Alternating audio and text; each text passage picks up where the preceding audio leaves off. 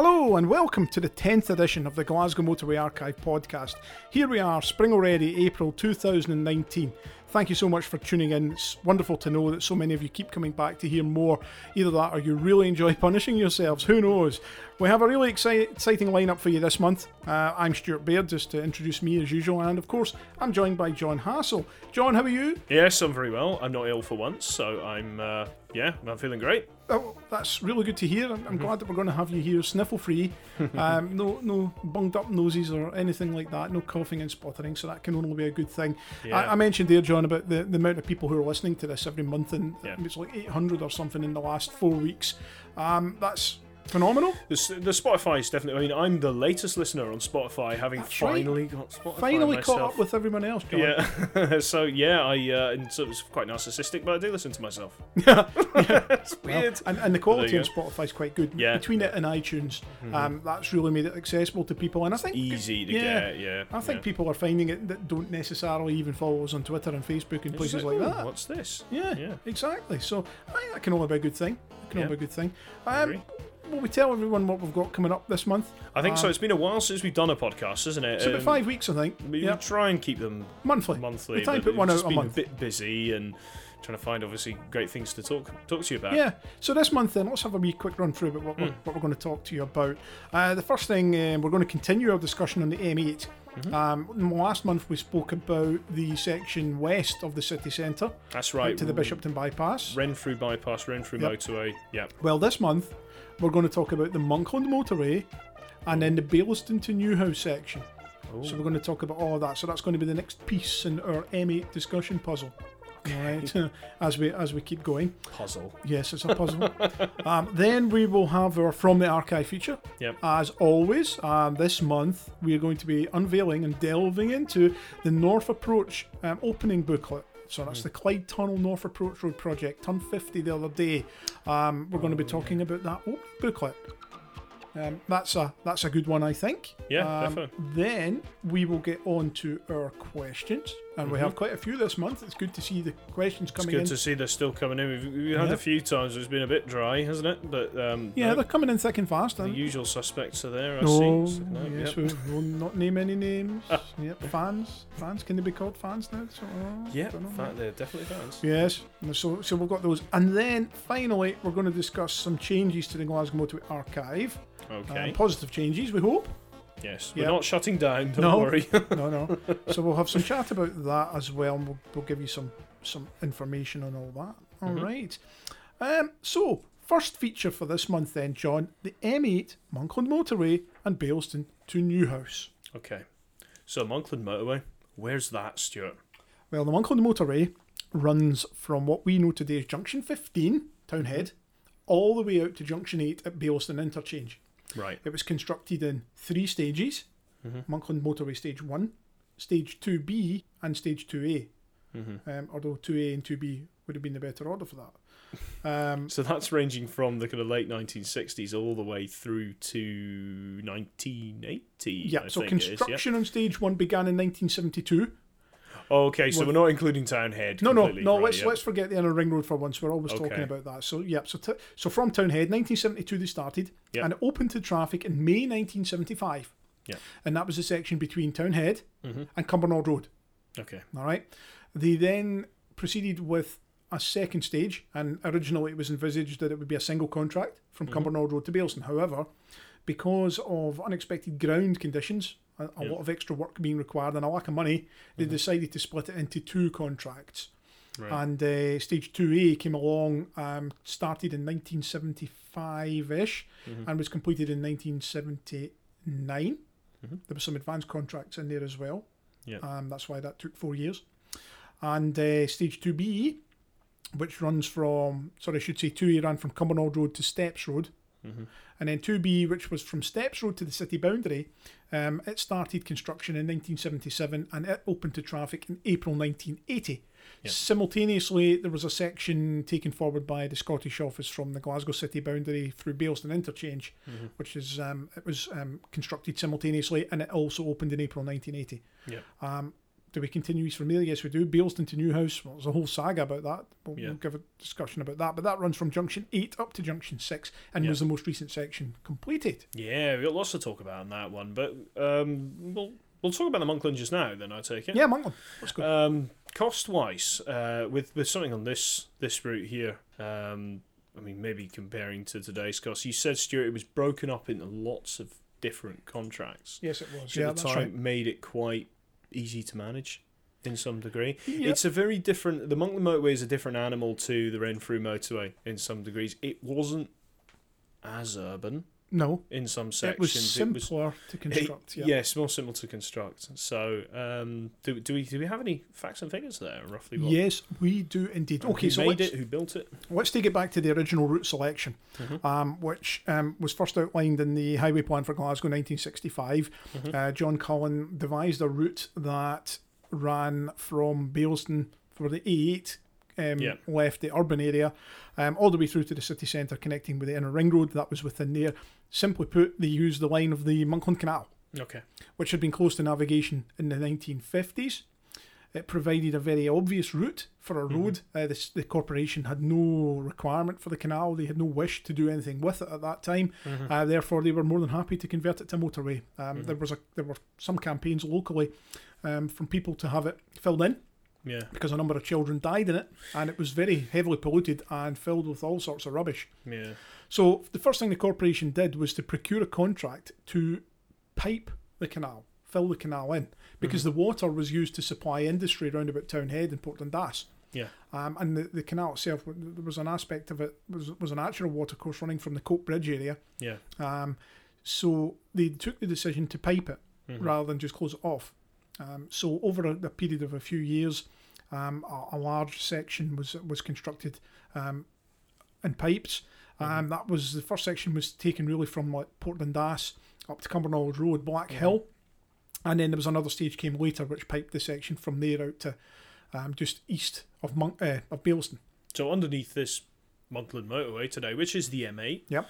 um, there's a canal running in it. There is Within- two within- large pipes side by side, millions of gallons of water every single day. Within a yeah, which is basically in culvert. That's right, yeah. So, It's so you, you can't really just remove a water course. This is one No, of these things in civil engineering. You yeah. always need to pipe them away or do something with them. Yeah. So there's one section of it is gravity driven, Mhm. and there's another section of it which is pump driven, mechanically driven, Yeah. um, as well. So yeah, it's, a, it's an interesting system, and it's it's buried Mhm. beneath the road, and it runs basically either parallel to or beneath the M8 for the entire Mhm. line of the uh, of the. But the pipes motorway. aren't big enough. You can't really take your boat through there, can No.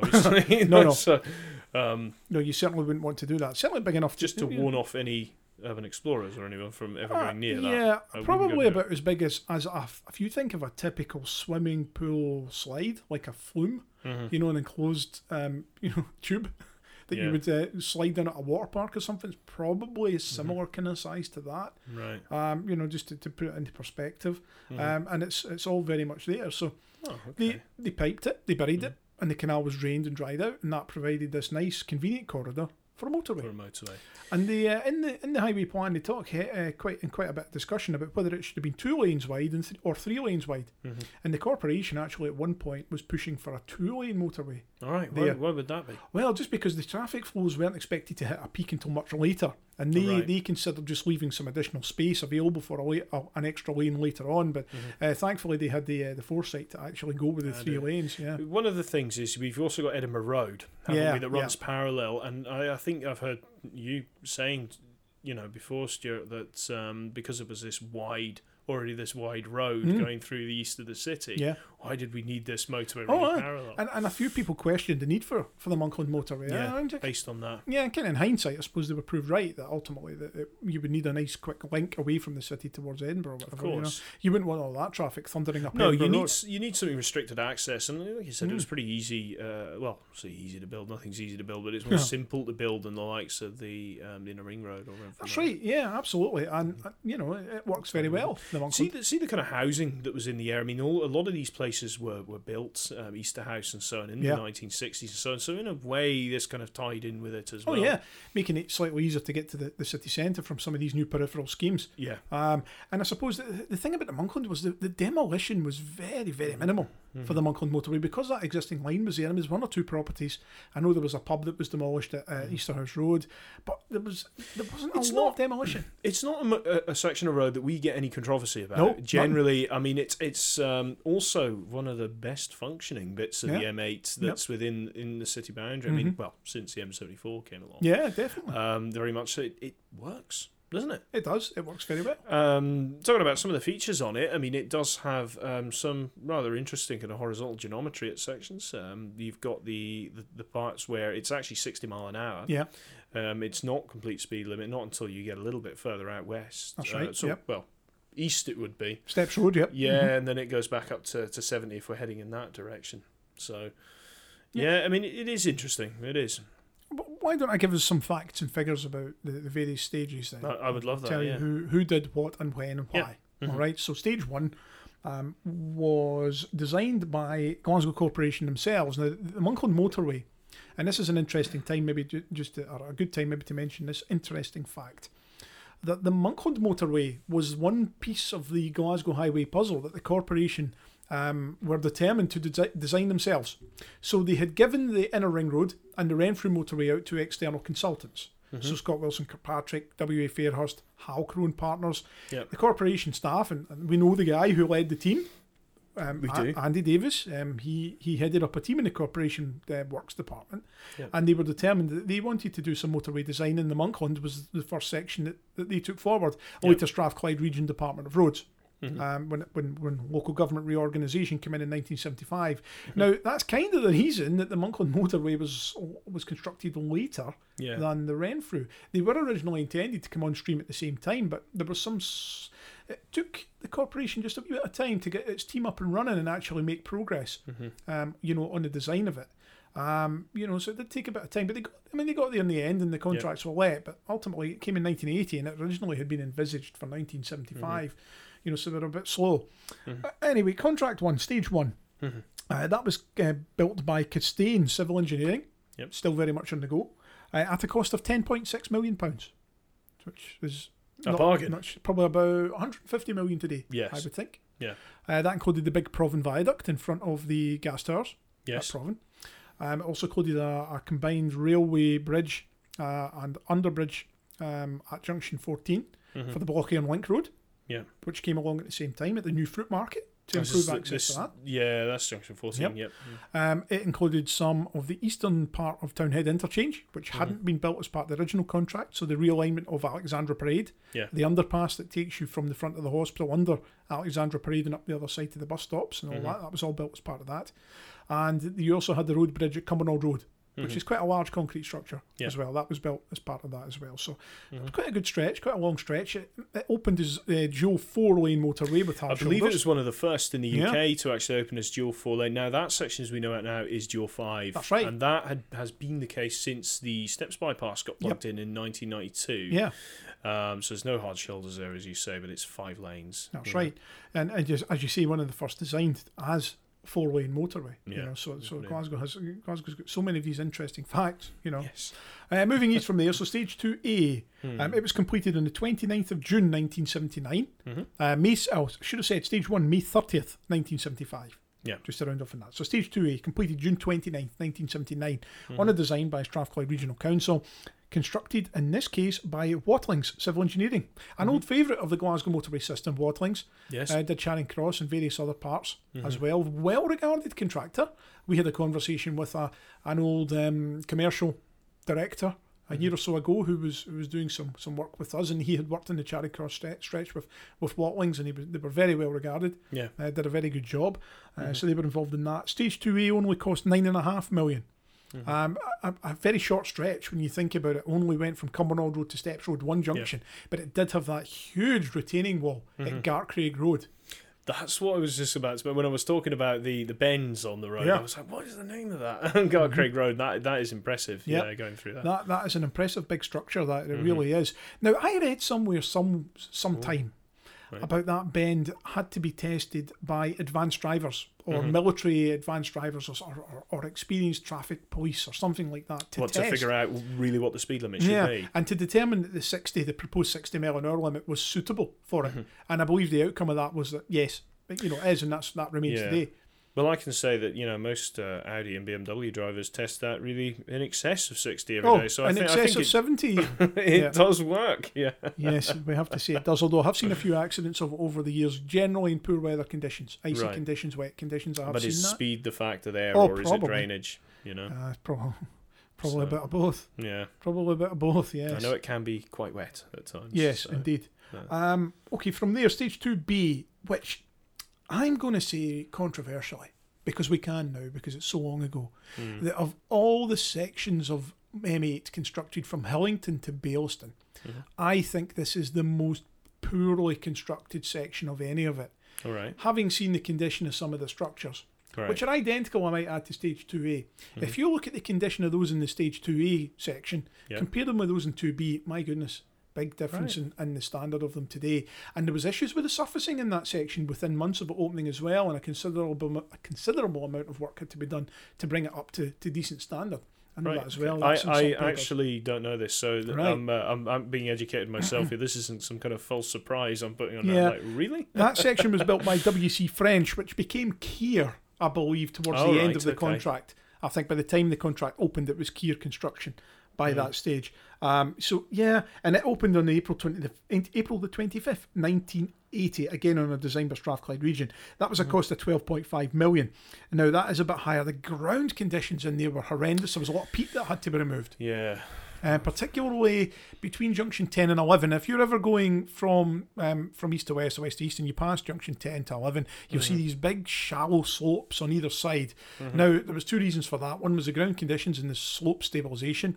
And the second was they were making an allowance for a possible future connection to the North Link motorway. Yeah. Um, which would have gone from You- there right across You do to notice these very wide verges Yeah. Mm-hmm. through there, and that's one of the one of the reasons. You know, again, look at the big map that we have for the highway plan or the GGTS, and you Yeah. can see that. You'll you see know? that in there. Um, remarkable features about Stage 2B. Um, there's none really. um, it's a fairly nondescript section of road. It was widened recently to four lanes on the eastbound side. Yes, that's Um, right. I mean, we, we it's got high mast lighting. It's got high mast lighting. It has lighting. Glasgow gantries in one, in one direction Yep. still. Um, to be honest with you, It has a large railway bridge yes. um, where the Easterhouse to Coatbridge railway line Mhm. passes beneath the motorway. That was probably the largest structure on that It's section. one of these things that nobody realizes is there, Yeah. not it? You know, go over it. So and that marked the city boundary. That was the corporation boundary Yeah. at that point. So the, the non-trunk section of motorway Mhm. ended there. And then it became and then it became trunk. So. Scottish Office then had another scheme, which was called the Baillieston Interchange to City Boundary Link. yeah. Um, it cost six point five million pounds. Mhm. That was designed by Babtie Shaw and Morton, a Mhm. favourite of the Scottish Office in Lanark County. They designed all of Baillieston Interchange, Mhm. and um, it was um, it was constructed by Cementation Construction.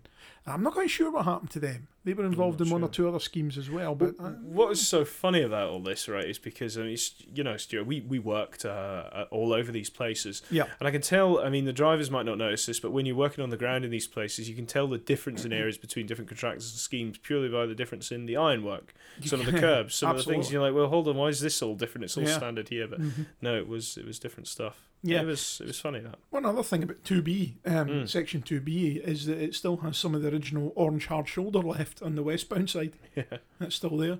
So you Yeah. can still see that. That was something you used to see so much of Oh, yeah. decades Mhm. decades gone. You don't see it now. No, you really don't. No. Um, so, so that kind of covers the, the, the majority of the Monkland motorway. Well, it's probably good to talk about the funny bit of road underneath Baillieston. Um, is the whole thing is Baillieston interchange, you know, massive interchange. Yes, Um, one of the biggest in Scotland. But the, at the lowest level, it, it, it is the biggest in Scotland. Um, but the the lowest part of it, which is the M8 that goes underneath it, I think was actually one of the last pieces that's, to go in that's right. under. That was that section that was built as part of that Baillieston interchange to city boundary. Hmm. That scheme completed Baillieston interchange, which had Mhm. been open since 1972 as part of the M73. It was basically the 73 going over the top That's for a lot of the years. And, but and- with all the earthworks done to allow for the M8 to come through later. Exactly. So it's a four level interchange, is that right? It's four level, and the difference in height between the highest level, which Mhm. is the link road, which Yep. we call the high loop, Mhm, which goes mhm. between the M8 and the M73, and the bottom is, I believe it's actually one of the highest ramps in It the will be. It could yeah. easily be 40 ish metres above the, Mhm. the lowest point, which probably makes it the highest, Yeah, possibly from, from the lowest point to the highest. there was a, there was a debate going on in a certain roads forum about this, to be honest with you, and I do believe that Baillieston might have Might I have think just so. chinked it. To I be honest with you, we'll need to get out there with a laser one day and check yeah, it. get it all checked. Yeah, Baillieston Interchange is obviously an extensive complex. Um, Very, very takes a big, number of roads: A89, A8, M8, M73. Um, Mhm. Very busy. Not perfect, but extensive and impressive in a way. John Cullen was never a fan of it, was he? No. Um, I mean, we spoke about this at a talk. He found that it was very big in Yeah. the land take of the Oh, area. yeah. I mean, they did have the space to do it. The thing is with that junction is it is I. What's always annoying me is it doesn't have certain connections. I mean, Yeah. M8 uh, eastbound to M73 northbound. Which which would be a very easy connection to add. Yeah, and I know it's not added. I get it now that we have the steps bypass, and anybody going north who's heading east takes the, the M80. But See, before that, yeah, see, John Cullen didn't buy that because he was very much of the opinion that the connection should be provided where, where you could. If you had, Yeah. if there was space available and there was no reason why you couldn't, then he would have put one in. And, and Baillieston was a classic case certainly of that. makes it easier when you're coming up with a diversion route. It makes Oh, your network far more resilient. Indeed. You know, um, but it has got undergone quite a lot of alteration. I mean, lately, I mean, it has had a couple of roundabouts added to it. yeah, yep, You know, Swinton and Swinton and Bargeddie, roundabouts yep, have been mhm. added to it, and uh, that has actually improved the overall connectivity of it somewhat. I suppose it has because it's now connected with the A8 as A8. well. Yeah, well, it was always connected with the 8, but now we've got the M8, so you, you do have a yeah, couple more aye. roundabouts So there. yeah, aye, it's a, it's an interesting one. I, I like. I think the way the, the the interchange has been landscaped, very good. yeah, It's lit yeah. by high mast lighting, and it has the wonderful feature lighting. It does. The Scottish Power sponsored feature lighting for the 1990 Glasgow City of Culture year. Mhm. Um, still there, still functioning. Yep. Uh, I'd like to see that we have a part in that. Yeah, it was some resuscitation job we had to do on that. yeah, some we- major resuscitation, CPR almost levels of, of uh, arm twisting required, but we got there and it's we working. got there, we got it on. It's lovely. So when you see those lights coming in, you think, oh, A wonderful gateway to the city. yeah, it is. It's Uh, really everyone really cool. appreciates it. Everyone appreciates it. Anybody who drives under that sees that lighting and thinks that is really nice. You don't normally see that on a motorway. What a nice welcoming feature to Glasgow. Feature lighting is something that just it doesn't really happen anymore. And uh, we're talking about even like rock cuttings that used Yeah. to be illuminated. They're doing away with all that. it's just a Yeah. maintenance. Well, we have to fight hard to keep these things. And if Yeah, I anybody like does it. like the feature lighting at Baillieston, please drop us an email. Let us know. It's Yeah. always good to know that people do appreciate these things. So if there's ever any threat to these things, that we can take we all can, we can use that as evidence. People like it. Let's keep it, please. Yes, don't take away the lighting. It's also got daffodils, which is lovely. It has wonderful thousands of daffodils every about the spring. There are tens of thousands of daffodils appear Yeah. there every year, and I think they are fantastic. Yeah, They just add something to that area that you I just know. don't see anywhere else.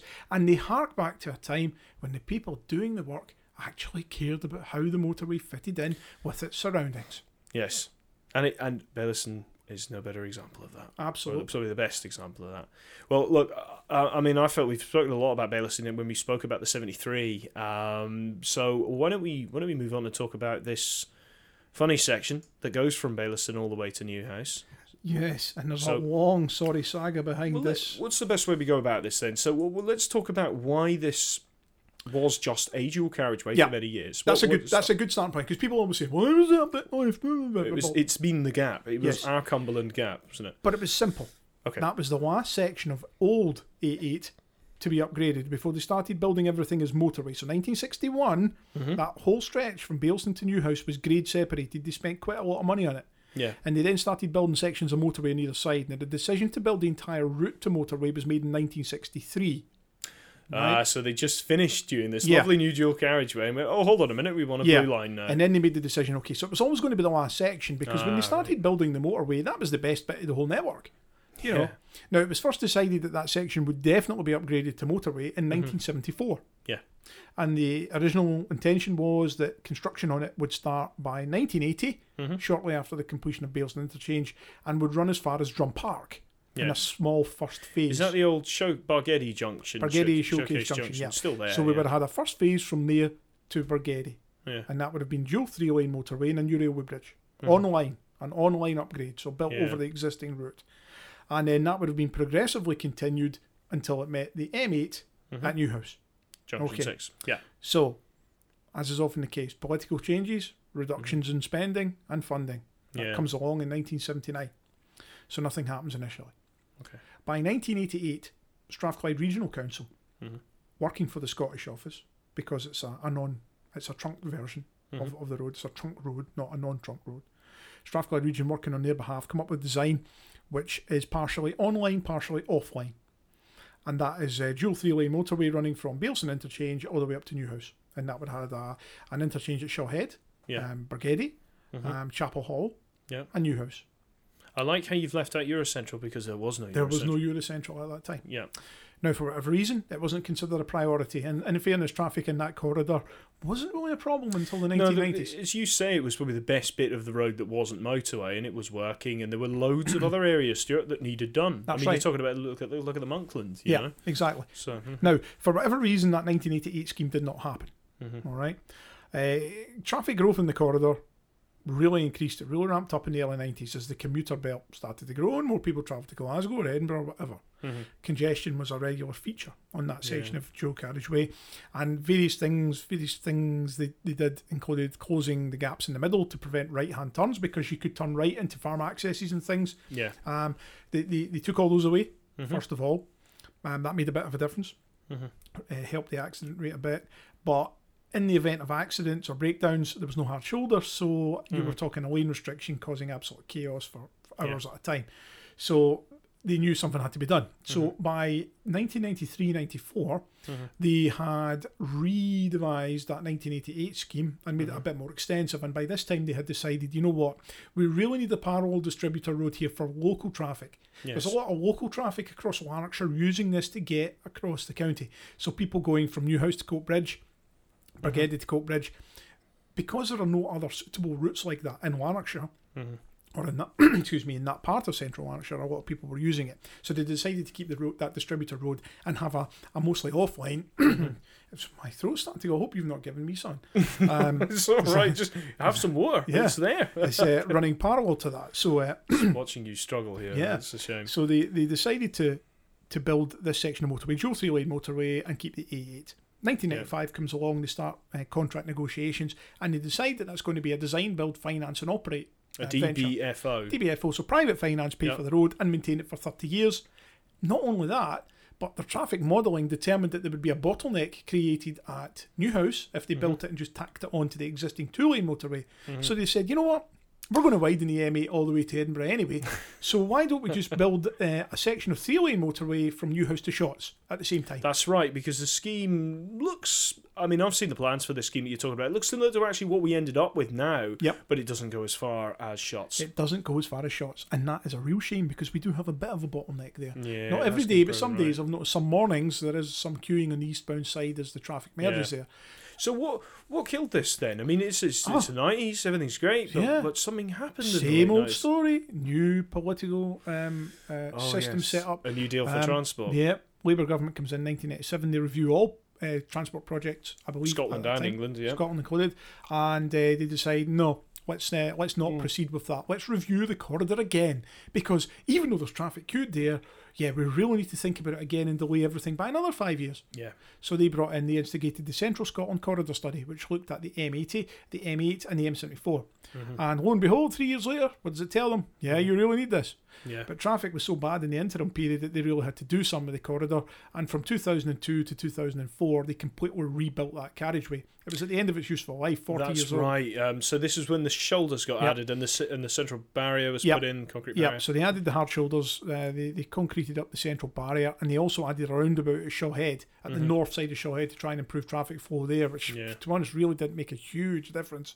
That cost 25 million. It was designed by Scott Wilson. It was built by Balfour Beatty. Mhm. I remember it well. Um, it caused a lot of chaos for the time when it was when it was happening, but it, but but it did make a difference when it was finished. But traffic was still going. Mm-hmm. Yeah, sky Shawhead had been tinkered with a slip Oh. road had been added prior to that, Yeah. wasn't it, to, to allow the kind of westbound traffic onto the seven two five southbound. Yeah, the fact that Shawhead Junction was left so long for Yeah. in that condition for so long, it's a bit of a national disgrace, to be honest. Mm. It really is. Probably acceptable for sixties traffic levels, Yeah, of though, course.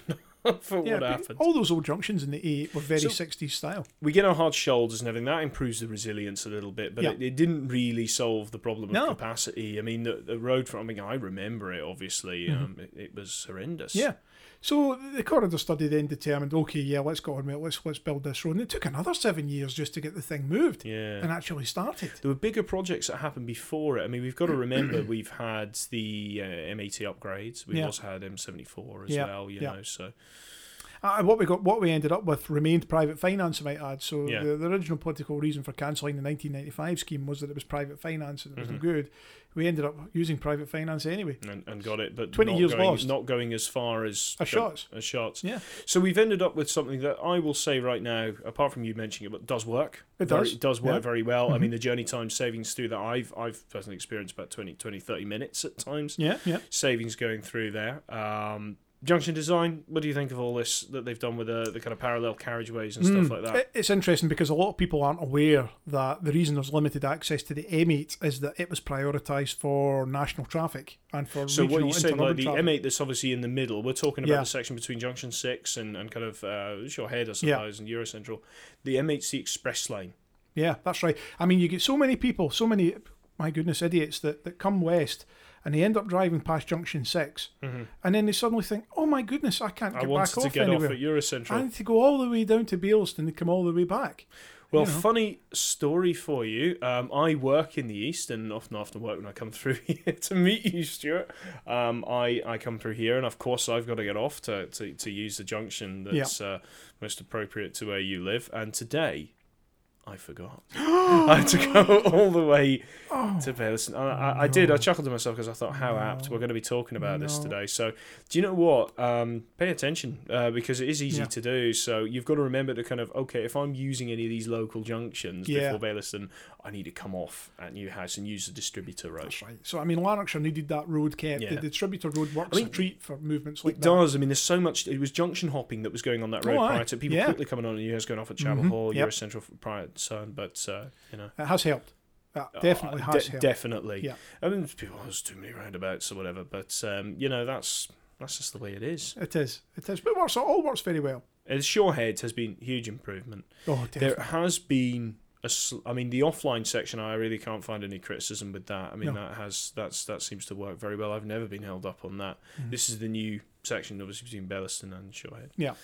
Um, the only thing is, it has created a bit of a plug effect, doesn't it? I mean, a lot of this traffic Yeah. now can freely move through, Yeah. and um, you know, roads. I know there was associated network improvements with this scheme, such as the widening of the 73 and the 74. But you know, traffic can move much quicker into Yeah. Glasgow now. That's true. That's So- very, very true. Yeah. Yeah. Um, I don't know what else to say in it, Stuart. I don't know. I think I don't know. I mean, next month we'll continue east. We'll, we'll keep going east. I mean, I know we are the Glasgow Motorway Archive, but we do look at the, the road all the way out to Harthill. Yeah. So we could talk about some of that. We might talk about something beyond, and we might talk about the potential future for the route as well. yeah. Definitely.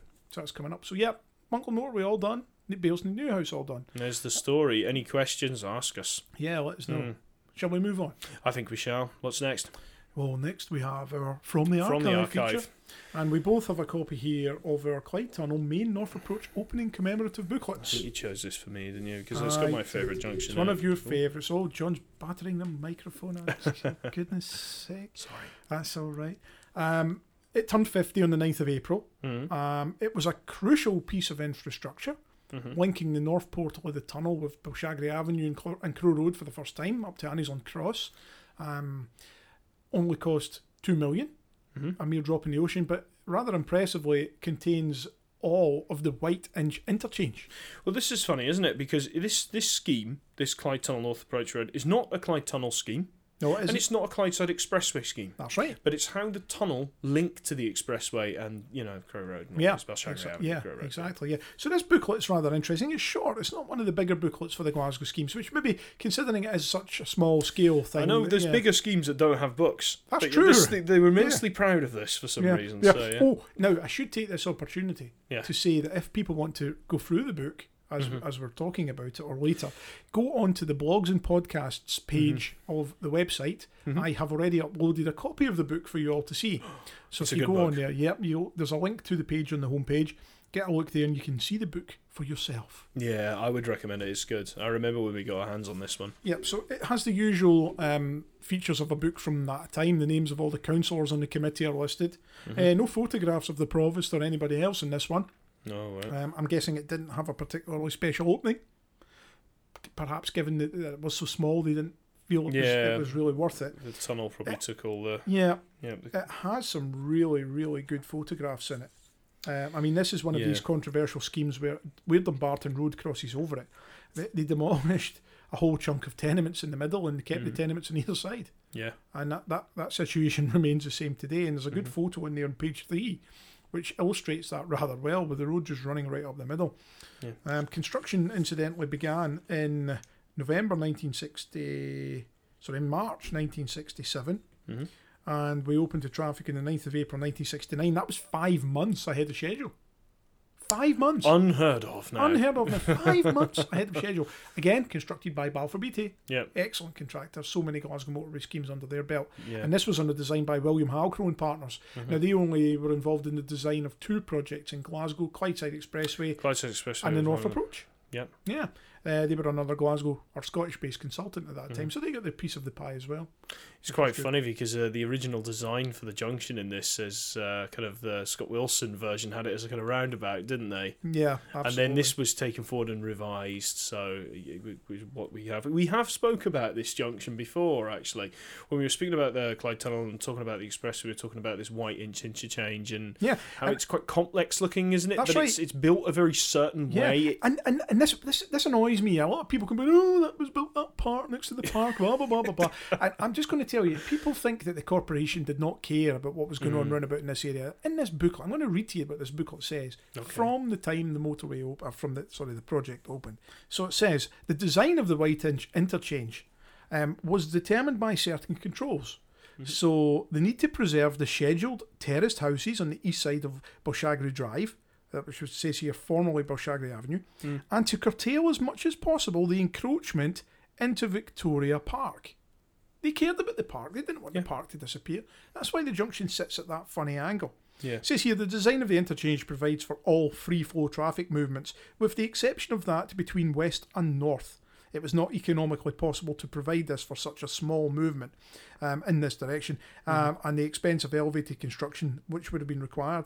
Small volume of traffic involved is catered for at light controlled junctions north and west of the interchange. Yeah, that's So, right. yeah. hmm You know, so so nice and simple there. You know. You know something? Do you remember um, a few years ago now? We were in the Mitchell, Stuart, and we came across a box of photos of the construction of the scheme. We right? did. Yeah. and they're fantastic. One of them, there's such a poignant shot. Shows this row of terraced houses and then this gap Yeah. where it's clearly going to go. I know. You know? It is in, it, Um, actually, it says here, John, just another fact to throw in there. It says Oh. that this section of Bosh- Avenue, um, north of Victoria Park Drive, hmm um, that was widened to dual carriageway by the city's highways department internally. Um, they did it directly at that stage. Um, as we know, that's all that's all still there, running up towards Crow Road. Yeah, aye, that's right. I yes, I'm sort of visualizing where you're talking about now. That's right. That's the section from just after the north approach, from there up to the you know the Fork Junction where Crow Road comes in Mm. from the right, just before the, the twin railway bridges at Jordan Yeah. Hill.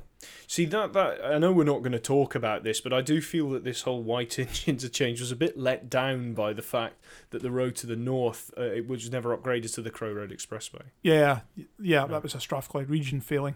Yes, Um, hmm Th- that was that could have been pushed. It should have been and that pushed. section through Jordanhill, you know, so Yeah, it's kind yeah. of and that that really could have been improved, and there's a whole raft of political reasons for that. That's a story for another day. Oh, my goodness, yeah, really, really is. Yeah. But no, it's. Uh, What's it's your opinions of Whiteinch? What as a as a driver or as a, just in general of it? So- Both.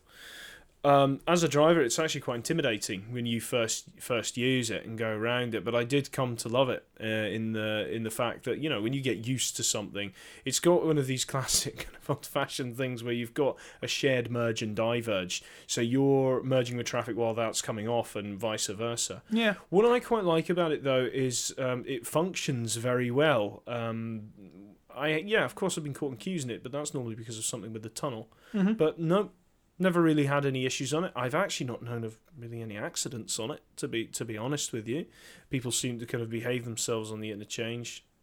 Personally, being a fan of of, of the whole setup round there, I do like it. I think it's I think it's fun. I had a lot of fun researching it too, and uh, when we were starting out doing a lot of the stuff on the Clydeside Expressway. Yeah, absolutely. Yeah, yeah. It's, it's interesting. It's interesting. It does its job, although uh, It's it's really blooming unusual though, isn't it? Yeah. It is an unusual junction, and it is this weird shape because they had to save a bit of Squeeze the in. park and save some of Yeah. the houses. And, yeah, so it's well squeezed in. It's a good So no, design. appreciate it next time you go around it. You know. yeah, it could be doing with a tidy up right enough. Mm. If anybody from Glasgow City Council is listening, please go in there and give the you know. Give it I'm sure clean- anyone from Glasgow City Council has a notepad ready for when we're on here. Oh, so. yep, yep. you know, get it, that. give, give it a wee tidy up. You know, get get it all tidied up. Use spruced up. the there's subways that go underneath it. We we did That's have right, a walk through them. They're quite long, aren't they? They are. Yep. So mhm. it's a whole little network of things that go on. It's worth a visit. If you've never been, you can get around it on foot. Recommend you Mhm. go up, park up Dumbarton Road, and go for a walk. Yeah. Have a, a look at some of the structures and underpasses. It's well worth a visit. Yeah, Yeah, it's good, and it fits. You know, another thing, actually just fits in with the area, doesn't it? It does. So it to some does, it degree, really it's does. not too too wacky. Yeah. Anyway, so yeah, we recommend that. Again, if you want to have a look at the book itself, go onto the website. You can see it all on there. Um, it's all easily um, found. Yes. You can also see more about it on the Clyde Tunnel page. Oh Just a yeah, little- yeah, the Clyde Tunnel No, Clyde page. Tunnel page or the Clydeside Expressway page. It's on one of them. We've got too many pages now. Yeah, we have. I know, I know, but it is on there. Right. Do you want to? Do you want to crack on and do the Question questions? time. Question time, Yeah. indeed. Right. The first question um, is from Rene. Um, so the Yeah, I didn't know how to pronounce that. Rene. Rene. I'm just going to say Rene. R E N N E Rene from Twitter. from Twitter. There we go. So the question is: Had Bruce's report been accepted, would you implement any of the recommendations to improve traffic flows through the city? So is this this is the Bruce report, 1945 Yeah, this is the 1945 one. one. This was a controversial one with the demolition of the city centre. No, I think the highway plan design that came following Bruce in 1965, Mhm. Scott Wilson, I think that was a far superior highway plan. Yeah. Um, Bruce's was basic. It was outlandish Yeah, by 1940 standards. The Scott Wilson design that came along 15 years later was more grounded in actual engineering. It was, but it's funny with these plans, aren't they? Because it, the city was in, in an extreme situation, yeah, and when you often find yourself in extreme situations, you come across extreme solutions. And I think Bruce report is a good example of that. yeah, you yeah, know. yeah. Um, but I I sometimes like things that are a bit quirky. It's certainly very interesting, and you know what? I'd love it if we maybe spoke a bit more about the Bruce report at some point That could because be- there's, yeah, we could do there's that. lots of things. I mean, we do have it. It's a very rare thing to have. You know, that's, That's, one of well them. vaulted It's like away. our kind of Ark of the Covenant. That Yeah, like, uh, ooh, no, ooh, very you know. much in the old folio of drawings, especially. I suppose to, to answer the question though, that, that, Hmm. that kind of I kind of dodged the question there. the east, an east flank and a south flank, a route around the east and south of the city centre. Yes. That would be one thing that I would implement, Yeah, Yeah. definitely. even even at a surface level. You know, not not even not necessarily an urban motorway, just something that improved So- High Street. Yeah, even something like cut and cover tunnel. Yeah, You know, you could bury these things now, and Yeah. then nobody moans about them. yeah. So You know? yeah, that answers that one. Yeah, no, so some of the things. Okay. Well, we'll move on to the next question. Uh, this is from Neil Collinson on Facebook. So, what junction on the Glasgow motorway network, in your opinion, just doesn't work, and what would you do to change it? I have two in mind, and I'm not sure which one to pick. I am going to Hmm. go with You can pick one that didn't work and then was improved. How about that? oh the one I was thinking of. Sorry, I'm changing your question there, Neil, but okay, well, we'll try it a couple of different ways. the So- one that I'm thinking of has never really worked because the rest of the system wasn't built. Yeah, I'm going to go with it. Anderston Mm. Cross. Yeah, okay, very much so. So you're, you're thinking on the lines of the expressway traffic. Clydeside Expressway eastbound to M8 connection. Yeah, and that causes a lot of traffic. Oh, yeah. horrific. I- Uh, h- How though? You know, it's a lot. I mean, the, the junction is already what three levels, yeah, isn't it? Because we've got the surface streets, we've got the M8, and then we've got stop but cross. you've got but you've got traffic signals for traffic wanting to join the M8. Now because we didn't build the south and east flanks, hmm traffic goes onto the M8 and goes north. Yeah, through Charing right. Cross because that's the, the, the easiest way onto the motorway network for them. Mhm. If the network had been constructed as it was supposed to have been, it would have been free flow connection from Expressway to Kingston Bridge to South Flank to East Flank to Hampton Motorway and beyond. I've seen this. It's like a large directional interchange they would have planned there. Yeah, Yeah, and that would all that would all have worked. But because that section didn't get built, we're left with most traffic trying to join the M8 yeah. having to go via the signalised section. Um, because of the weaving of traffic coming on from Finnieston and Mhm. traffic moving over to get up onto the high loop that takes you from, or the Stobcross on ramp from Mhm. the Clydeside Expressway to the Kingston Bridge southbound. Yeah. There's a lot of The delays there. I mean, I, it's a junction I've suffered quite a bit. But you know. I've never blamed it on the M8, and I think that's um, you know, Yeah, well, Neil Scratch. He said Glasgow Motorway Network, so your turn. um, Your turn. um, again, not really the junction's fault, but I've I've always had a bit of criticism with Provan. Provan. So, Really? couple of things. For the M80 joints. yeah, a couple of things at this junction. If Oh. you if you're heading westbound on this junction you come off at Provan Right. to basically go down onto the Oh. surface streets, there's this silly little arrangement where there should be a roundabout or signals or something. It's you very very that yeah. T junction at the end of that of road. Now- That's a Glasgow. That's a clear Glasgow City Council problem. Get a mini roundabout in there. Stop dithering. Just get it done. Traffic problem solved. Mm. That's not a feeling I'm, of. I'm the- hoping that some engineer has thought of this already, and there's Oh. some very clever There's tons of reason why he can't do it, and he can tell us why. But no, I agree. One thing to remember about Provan is I'm looking over at the, the map here of the what could have been map, Yeah. and that was of course where the East Link motorway was going to be. yeah, yeah. So there was going to be this direct connection that goes down. That's why there's such a big viaduct there and everything. It It would have been a free flow slip road from the M8 West to the south, uh, East Link South. Yeah. Yeah, with Mhm. those things. Other junctions that I think are, um, I mean, I mean Hillington. To be honest with you, is a junction that was bad, but is now a bit better. Yeah. But a lot of traffic uses that. To be honest with you, Mm. that comes on there. I'm not a fan of the junction at Arkleston, which is Renfrew Road. No, that's that's not ideal given the traffic flows now either. Uh, No, I'm, I'm not not. It's not so much the floods. I just it's some of the navigation That, the that was done to, to conserve housing, I believe, on It- both sides. Yeah. It was, and it's also a very difficult thing to upgrade. Yeah, it is. Now I'm going to mention one more. I have to. I can't let it go. We, we're, we'll have a separate podcast for Glasgow bad junctions. I think. Kingston to M74, the lack of connection. Oh yeah. that was Yeah. political vandalism. Ruling that out, Strathclyde region had that in their proposals. Scottish executive at the time, 2003, said no Mm-hmm. because it'll overload the Kingston Bridge. Uh, Kingston Bridge, I'm sorry to tell you, already was overloaded. It already had its maximum number of vehicles. It wasn't going to get any worse. And what happened? People make the manoeuvre anyway on the They do. streets. They come off where the ski ramps are and go round, don't they? And or they go off at Tradeston and kind of go round the Madness. of circuitous route, Absolute yeah. madness. Um, for the sake of an That's extra 30 million or something it would have cost of the 792 million whole scheme cost, buttons.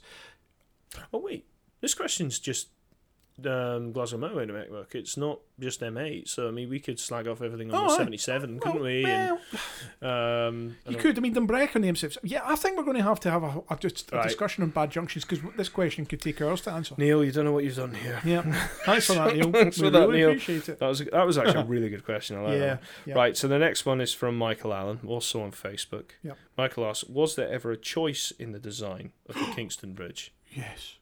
What do you mean? What was. did they did they think of something? Well, like a big cable stayed thing or Well, a low down There one? were some considerations of So various it's just types a different a different way it looked. Yeah. mean? Right. Uh, Okay. uh, yeah.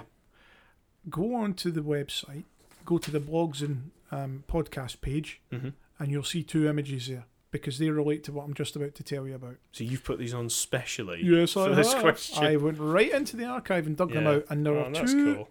Um, artists' visualizations of what the Kingston Bridge could have been. And it's the W.A. Fairhurst design, which included a low level bridge Mhm. and a high level bridge. So there was a bridge in the bottom for surface street traffic and Yeah. a bridge in the top for motorway traffic. And it's an open spandrel arch bridge. fantastic. It is a stunning looking design, and uh, you'll see that there's a, a lower level bridge suspended from it by cables. Now, the Mhm. only reason that didn't really proceed was because the Clyde Navigation Authority, oh, they, they went absolutely mad when, when such a thing was proposed because it meant they wouldn't be able to get big ships upstream of the bridge and they couldn't dredge it because they felt that that was still important. Uh, as we know now, that, that just doesn't happen now because various bridges have been built lower than that. Um, to the to the west of Kingston now, but at that Yeah. time that was still important to them. But it's an iconic image. The two of them really are. To think that we you, could need, add that, you need yeah. to check that out. that would probably have been really good for traffic flows as well because it would have Mhm. kept some traffic off the bridge up Yeah. above. Or away from Victoria Bridge in, in the city centre or would the other Jamaica. Bridge. You know, it would have been Mhm. really good for that. the cyclists would have loved it. Of course they would have, yeah. Yeah. And there was a proposal came later which kind of mimicked it, which we'll discuss another day. um, so yeah, go on there. You'll see those images. They are stunning. So That's that was good. the alternative design.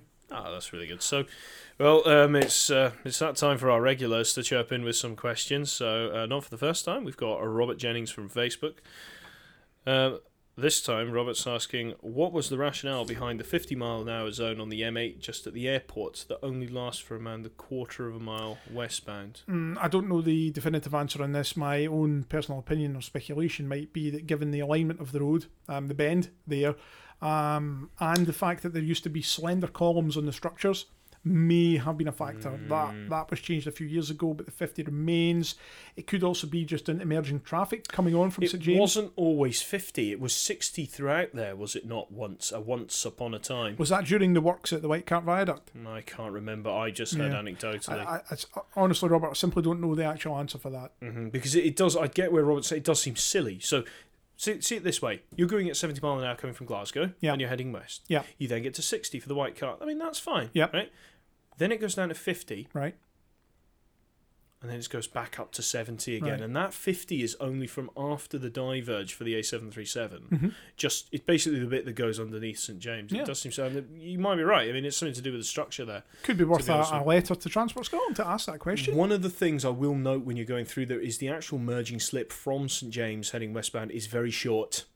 And you've got to be careful if you're in lane one there and traffic's pushing itself down the slip. It could be. That could be the reason. It I might, mean, I- might I'm just, just- be to slow traffic down It- in advance of that It merge. might be. Is it complied with? No. Everybody, as soon as they come off the White Cart Viaduct, the, the right foot normally gets buried and people Mm. are, you know, flying Yeah. through there. Yeah, don't know. We'll try and find out, Robert. We'll Yeah. try our best. Fair enough. Right, Duncan McKnight's got a question now. Hello, Duncan. Um, back with another one. So, near the southern end of the M74 Hamilton bypass, why do the carriageways divide up? Simple answer. It's on our myths page as well. It's Cander Moss. It was an area Oh, of historic woodland. Um, they decided for environmental purposes to maintain and retain that woodland, Mhm. uh, so they split the carriageway down the middle so that the old trees could be kept. Simple. It is, it is, actually similar. Not, nothing about a service station, No. nothing about a junction. No, They just wanted to keep the trees. they did. It's in the opening booklet. It's in the design documentation, and it's in the technical paper. It's three sources, all to do with the trees in the middle. Well, but it's still a great question. We get It asked is. it a lot, so I'm, I'm glad we can So bring I'm glad up. we can answer at least that one question, Duncan. So um, I hope that Everything else is speculative. Yes. Okay, well, we've got no more questions, so No, we're we gonna haven't. Move So, on Will to... we move on to our last final section? Have Yeah, quick let's have, a, let's have a quick discussion about that. Okay, so the Glasgow Motorway Archive is changing. hmm The Glasgow Motorway Archive, up until now, has been a private archive of material maintained by pretty much you and me. Yeah, there's, there's some help here and there. With some help. Um, we decided that it was in the interest of the archive material Mhm. and the future, and for various other reasons, that it would be good for us to become a formal organisation. Yeah. And we can confirm that as of mid March, we are now an unincorporated association. Mhm. We have a management committee, and we are looking to recruit members. Mhm. Now, these are people who will assist us in taking the archive forward. That is with research, uh, the publication and production of articles, Mhm. um, social media, and various other bits and bobs that come with that. And we'll have meetings and, and various other things like all other proper organisations do. Mhm. Um, so that's how we are. That's how we're going to be moving forward. Um, I, in my role, I'm the um, chairperson. Yep. I'm the first chairperson. John, you're the secretary and membership officer. Yes, that's right. And Wojciech Borowski, who, as you know, doesn't really take part in the podcast very often, he Mhm. is our treasurer. hmm And we are recruiting one or two others for the management committee as well as general members. Yes, So if you're interested, get in touch with me. get in touch with John, please. Yeah. So I'm, I'm. I think it's probably a good idea that I'm going to do a social media hit about this. Yeah. And we are going to have to get some things up on the site for uh, an easy path for people to find membership. I, I know a lot of people got a lot of questions. Says I love the archive. You know, I'd love to become a member, but how much do I need to do things then? Yeah, the answer You to know. that is you only would need to do what you can. Yes, exactly. Um, you know, This- we- I mean, we- we remember we, we can't at, at this time. I mean, it is just kind of a membership and join us and stuff like that. Yeah. We, we, we know we've all got lives. Absolutely. And we're You know? looking for a bit of extra support to help us with things. Yeah. Um, membership would be free, obviously. hmm Um, you could, you know, you would there would be no real expectation on you other than to provide some support to us at, at some point, you know, with some So, things. what, what might be? You might be somebody who's got quite a lot of materials, got a lot of stories, stuff you want to share. And one of the things is why we wanted to become this body is it actually gives us so much access to more stuff. That's right. There's so much cool stuff out there that we just can't really get our hands on As- because we're not official enough. That's right. As an organisation, we Yeah. can tap into organisations such as Historic Environment Scotland, Yeah. um, National Archives and various others, and we are actively looking and will be collaborating with them in the future, and you will see things coming through Mm-hmm. um, of, of our involvement with them. We are also looking to tap into funding sources. Yeah. Um, there are heritage grants available for private archives. Uh, we have. So that means a better website. It means more social media. It means all kinds of It stuff. It does. It means that we can expand upon what we do and share it with more people, and that is our primary goal. Mm-hmm. Uh, is, is to make the archive as widely available to people as it can be, with technology that is perhaps a bit more advanced than John and myself can can handle on a day to day basis. You know. Yeah. we're looking for that extra help. So that's why we're also looking for people like graphic designers, web Yeah. designers, social media manager. social media managers, people like that, people who are willing to take on a role and run with it Mm-hmm. and, and, and help us go forward. Absolutely. Um, so, so if you're interested in that, watch out for John's posts on social media, or if you really want to get in touch quickly, email him john.hassall, H A S S A L L, You got that right. Yeah. at glasgows-motorways.co.uk. yeah. So drop him an email there, he'll be able to help you. I'll. I'll put these details up on Yeah. social media. Uh, So uh, so we'll- if you're keep interested and you think that's a really good idea, please, please, please get in yeah. touch. Uh, we have some upcoming events. Um, we have applied to take part in this year's Glasgow's Doors Open Day, Mhm. uh, or Doors Open Days. Mhm. We're hoping to hear back within the next couple of weeks on whether we've been successful in that. Yeah. Um, there's the Sabre Roads annual general meeting that we'll be attending as a group as well. That's Mhm. uh, coming up very shortly. And there's one or two other things in the pipeline that, that we'll keep you updated on as Yeah, well. Yeah, more talks Just- probably yeah, that we're doing. just looking we- to we open do it up to you guys as an audience. You know, like you're Mm. listening to us, maybe you'll come and see us, possibly. Possibly could do Yeah. a podcast talk special. We should do a pod. We need to do something A live. I live think. I think we think we're, we're going to look at doing that. A good friend of mine will probably assist us with some of that, with some of the technology that he has for that. So we probably Excellent. can do a live podcast at some point, which you'll be able to watch. Uh, we would do that for you. So yeah, that that will come up as well at some point. All right. Okay. Um, anything else in the, the Glasgow Motorway Archive changes? I, one thing, one thing we don't often say, Mhm. and I'm going to add this at this point because it does help us. We we pay a lot of money out for subscriptions and things for web, for the website, for software and the like. Mhm.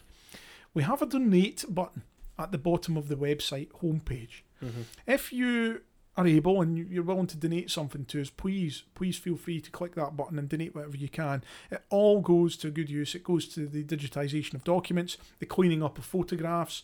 Um, it helps us pay web server fees and all that sort of thing. The things at the moment that we are having to pay ourselves. Yeah. And if you really can help and you want to help, please click that button and, and help us along. It would be really, really Yeah. greatly appreciated.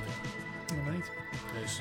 So that's all. anything from you on that, John? Anything No, not really. I've just been a little nodding dog over here, to be honest with you. Um, I just I have my role to play now. We're trying to get more information about this, the, the, the membership. Oh, yeah. know, um, Yeah, definitely. questions, whatever. So, yeah, I, I, I, it really does. It, it, it makes for an exciting future for us. it does. Yeah, Yeah, it really it's a does. it's a very rewarding thing to be involved. yeah, and I'm looking forward to it very much. All right. So, right. Well, on, on that note, um, I think we'll start to round things up. Just shy of the hour. I know people don't like it when we go over there, so that's good. In terms of things coming up next month, well, we'll continue our M8 journey uh, from the archive. Oh, I'm sure we've got one or two surprises there for you. Yeah, I've got some suggestions. Yeah, there was some good stuff coming through on that. As always, if there's anything you want to see or hear featured Mhm. on these podcasts, drop us an email or Yeah. a message on social media. Let us know what you want. We will do whatever you want. We are, heard it here first. yes, we are easy in that regard. Good. If you want anything, you know, featured or whatever, just let us know. We're happy to do it. okay. Um, next month brings us into May, so we'll be we'll be going on for podcast 11 here. Good, and we'll get it out timely. We will Make do. a We'll, commitment to that. yep, we'll always aim to get them out within four or five weeks. Yeah, That's the best, best we can try to do. We'll Yeah. We need we need to let kind of material build up and plan. They take a bit of planning, so They yeah, yeah. absolutely. It takes a bit of time and effort, so yeah. Okay. So thanks again, everyone, for listening. Um, we hope you enjoy it. Leave us some feedback. Review us on iTunes. That's one thing I'm supposed to say. Give us a Oh. review on iTunes because iTunes works well, and if we get enough reviews, we might get recommended re- recommended by them, and, and other people might start listening as well. So let us know what you think. Leave us a review on there. Good. All right, John. Good to hear from you as always. Good to hear from you. Yeah. Thanks for having me here in uh, the Glasgow Motorway Archive studio once Yes, here in the studio, here in the office. It's all yeah. It's all it's all go. But we'll speak to you soon, everybody, and thanks again for listening. Thank you. Goodbye. Bye for now. Bye.